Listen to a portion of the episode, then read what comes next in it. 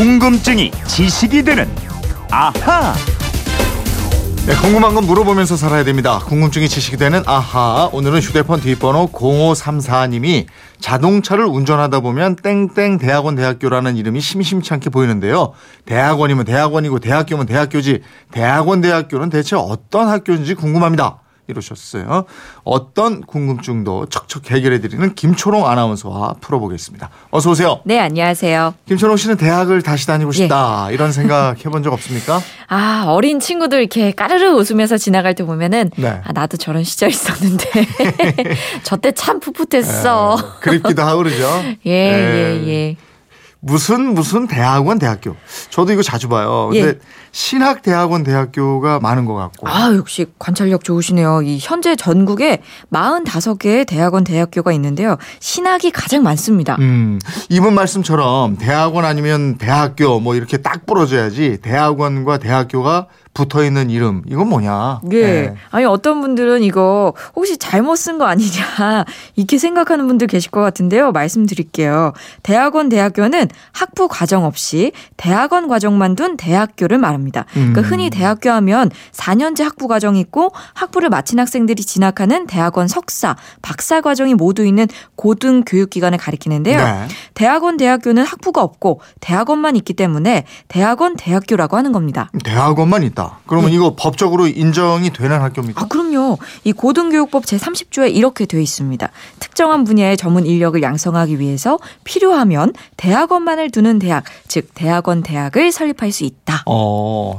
특정한 분야의 전문 인력을 양성하기 위한 목적의 대학원이다. 예, 이게 벌써 20년이 지났습니다. 네. 1996년에 교육부가 세계화 시대에 걸맞은 전문 인력 양성을 목적으로 대학원 대학교에 대한 설립 운영 기준을 마련했고요. 이 기준에 따라서 1997년에 특히 신학 계열의 대학교들이 등장을 했는데 경기도 수원의 합동신학 대학교 대학원 대학교, 전북 익산의 원불교 대학원 대학교, 서울 관악구의 웨스트민스터 신학 대학원 대학교 등의 대학원 대학교 가 개설 개원했습니다. 그렇게 해서 지금은 이제 45개나 있다. 예. 그러면 일반 대학교하고는 어떤 차이가 있어요? 일단 외형에서 비교적 큰 차이가 납니다. 대학원 대학교는 일단 학생 숫자가 적어요. 네. 입학 정원이 100명 미만이 대부분이고요. 많다고 해도 정원이 200명을 넘진 않습니다. 이러다 보니까 캠퍼스 같은 건물도 대학교와 비교하면 보잘것 없습니다. 네. 하지만 이 학교들은 외형보다는 오히려 교수나 장비처럼 실질적인 교육 부문에 우선적으로 투자한다는 걸 장점으로 내세우고요. 소수 정예로 운영된다고 강조하고 있습니다. 예. 신학 전공 말고 그럼 다른 전공을 하는 대학원 대학교도 있는 거죠? 예, 예. 이 신학 전공이 가장 많긴 한데 전공이 굉장히 다양합니다. 북한 대학원 대학교라고 북한 관련 인터뷰할 때 교수님들 많이 나오는 학교죠. 아, 예, 예. 이렇게 북한학을 연구하는 학교도 있고요. 또 국제 정책, 사회 복지, 법률 경영, 외국어, 정보통신, 과학 기술, 상담 심리학 등 다양한 분야에서 대학원 과정을 발기하는 학교들이 설 립돼 있습니다. 제가 어디 가다가 동방대학원 대학교라는 팻말 봤거든요. 예. 여기는 뭘 전공하는 대학교예요? 어, 지금은 동방문화대학원 대학교로 이름을 바꿨는데 네. 이 동방학이 동양학과 같습니다. 그러니까 동양의 문화, 역사, 종교, 철학, 언어 등을 연구하는 학문이고요. 여기 상암동 MBC에서 가까운 국방대학교 있잖아요. 네. 여기도 대학원 과정만 있는 대학원 대학교로 분류되고 있습니다. 아, 그렇군요. 대학원 대학교에 들어가려면 그럼 대학은 나와야 되는 건가요? 예, 대학원이니까 입학 자격은 다른 대학원과 마찬가지로 학사 이상의 학력을 갖춰야 합니다. 음, 휴대폰 뒷번호 7789님인데 원격 대학도 있던데요. 원격 대학은 어떤 대학인가요? 이러셨어요. 아, 그 방송통신대학이라고 아시죠? 또 방송대학, 통신대학도 있고 사이버 대학도 요즘 광고를 많이 하고 공부를 하는 학생들이 많으니까 들어보셨을 텐데요.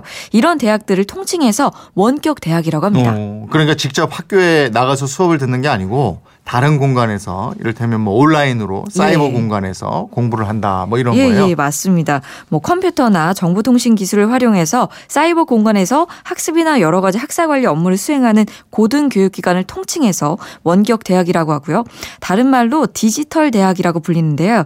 세계 최초의 원격 대학은 영국의 Open University라고 합니다. 우리나라의 최초 원격 대학은 한국방송통신대학교고요. 예, 1972년에 설립됐더라고요. 고등교육법에 나와 있는 원격대학은 방송대학, 통신대학, 방송통신대학, 사이버대학 이 네 종류의 대학을 모두 포괄하는 말인데요.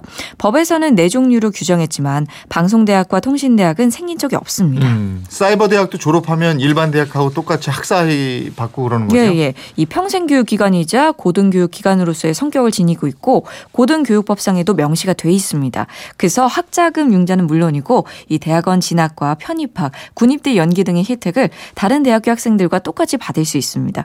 수업은 인터넷상에서 음성과 동영상을 통해 받고 성적은 출석과 중간 및 기말 시험, 과제물 평가 등으로 매겨집니다. 음, 사이버대를 비롯해서 원격 대학은 학과도 꽤 많더라고요. 이게. 아, 맞아요. 이 오프라인 대학교 못지않게 전공을 다양하게 갖추고 네. 있고요. 뭐 NGO 전공, 부동산 전공, 호텔 관광 경영, 상담학부나 사회복지학부, 뷰티 디자인학, 뭐 아동 교육학 등등 등 굉장히 특화된 분야가 많은 편입니다. 이 사이버대를 비롯한 원격 대학이 처음 등장했을 때는 직장인이 80%를 차지했는데요. 네. 이 갈수록 고등학교를 졸업한 학생 비율이 높아져서 지금은 직장인이 70% 정도입니다. 음, 사이버대는 1년에 그러면 몇 명을 뽑아요? 올해 입학 정원은 약 3만 3천 명이고요. 재학생 수는 10만 명이 넘습니다. 예. 그 최초 설립 당시 입학 정원 5,600명에 비하면 지금 굉장히 많이 늘었죠. 그러네요. 예. 일반 대학과 동일한 학사 전문 학사 취득이 가능하고 등록금도 일반 대학 등록금의 3분의 1 수준입니다. 그렇군요. 7789님 궁금증 좀 풀리셨어요? 네, 덕분에 대학도 다양한 종류가 있다는 걸 알게 됐습니다. 선물 보내드리겠고요. 궁금한 게 있을 땐 언제든지 물어보십시오. 지금까지 궁금증이 지식이 되는 아하 김초롱 아나운서였습니다. 고맙습니다. 고맙습니다.